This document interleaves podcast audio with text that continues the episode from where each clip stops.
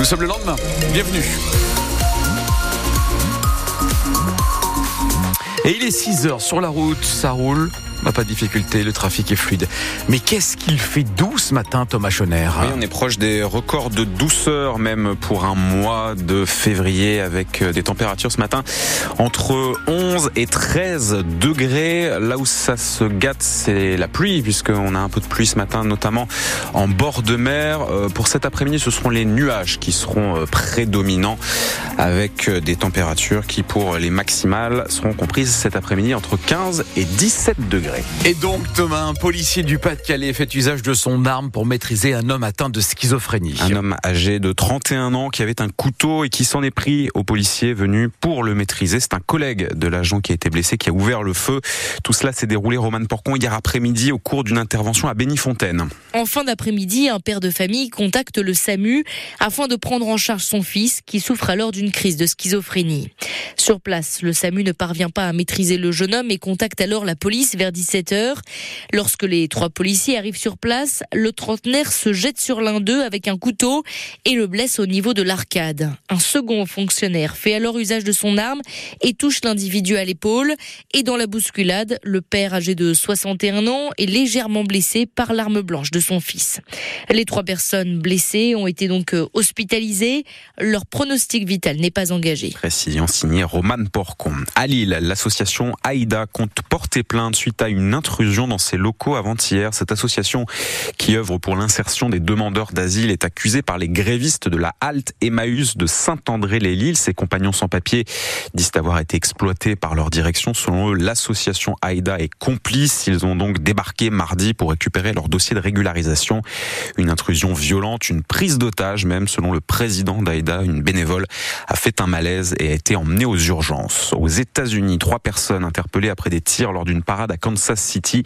La ville américaine hier soir célébrait la victoire de son équipe au Super Bowl. Ces tirs ont fait au moins un mort et 21 blessés. France Bleu Nord, il est 6h03. Euh, Alors Thomas, le tribunal administratif de Lille va examiner ce matin le recours déposé par le rappeur Freeze Corleone. Un recours afin de permettre aux chanteurs de se produire tout de même ce soir sur la scène du Zénith de Lille. Ce concert hier matin a été interdit par le préfet du Nord qui pointe dans son arrêté le contenu complotiste et antisémite de certaines chansons. Certains titres de Freeze Corleone font directement référence à Hitler et au Troisième Reich. Le rappeur est également sous le coup d'une enquête préliminaire pour apologie du terrorisme. C'est la définition même du braconnage, chasser ou pêcher en violation des lois et des règlements à Gravelines, à proximité de la centrale nucléaire. Les officiers des affaires maritimes et de la brigade nautique ont récupéré hier 300 kilos de poissons braconnés du bar qui était destiné a priori à la revente à l'Ismaro. Il se revend facilement dans les filières belges ou néerlandaises. C'est pour ça que les affaires maritimes et la brigade nautique contrôlent régulièrement les coins de pêche en cette période d'hiver où la pêche de loisirs au bar est interdite pour préserver les populations de poissons. Hier, dans cet endroit bien connu des pêcheurs près de la centrale de Gravelines, il a suffi de contrôler une seule voiture pour trouver 50 bars prélevés sans se soucier des règles par un néerlandais déjà connu pour braconnage. Mais il n'est pas le seul. En tout, en comptant les voitures et les seaux des autres pêcheurs, les autorités ont trouvé 90 poissons, certains en plus en dessous de la taille normalement acceptable de 42 cm. Le matériel de ces pêcheurs a été saisi, ils ont été verbalisés et pour les auteurs des plus grosses prises, un signalement a été fait à la justice. Alice Marot, la SNCF a dévoilé son plan de transport pour les prochains jours et comme il fallait s'y attendre, le trafic sera très perturbé en raison d'une grève des contrôleurs. Trois quarts des chefs de bord devraient faire grève ce week-end en gare de Lille-Flandre. Des TGV sont d'ores et déjà supprimés pour Paris. La SNCF prévoit que la moitié des TGV seront supprimés au niveau national ce week-end. Pour ce qui est des TER, deux trains sur cinq seront supprimés à partir de demain dans le Nord et dans le Pas-de-Calais. Les syndicats qui ont lancé ce mouvement réclament des hausses de salaire et une renégociation de l'accord sur les fins de carrière. Un appel à la grève lancé également aujourd'hui à la Poste. La CGT prévoit d'ailleurs un rassemblement ce matin à 8 heures devant la plateforme courrier de l'Équin. Là aussi, les, le mouvement porte sur les salaires dans le cadre des négociations annuelles obligatoires. Les médecins libéraux ne sont pas en grève, mais certains se mobilisent et accusent le gouvernement de vouloir leur imposer davantage de contraintes. Le collectif Santé en danger cette semaine a organisé une réunion à Marc-en-Barœul dans le cadre de ses consultations pour un vrai Ségur de la santé.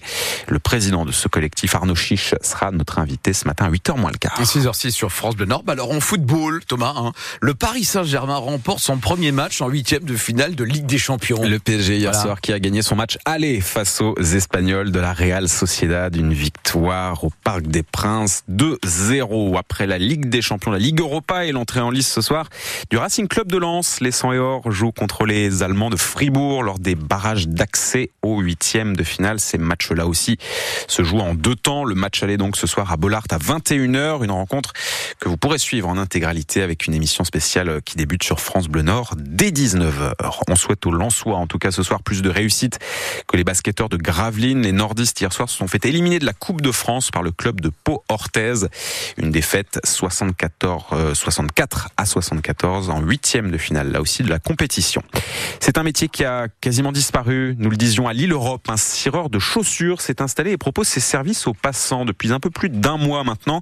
François Ponche, 51 ans, s'installe le matin entre 6h30 et 10h avec son matériel pour faire briller vos chaussures. Il demande 8 euros dans le vous savez quoi tout à l'heure. Euh, ce cireur de chaussures nous racontera son histoire. Il explique que la première réaction de beaucoup de gens en le voyant, c'est de se dire euh, mais qu'est-ce qu'il fait là celui-là?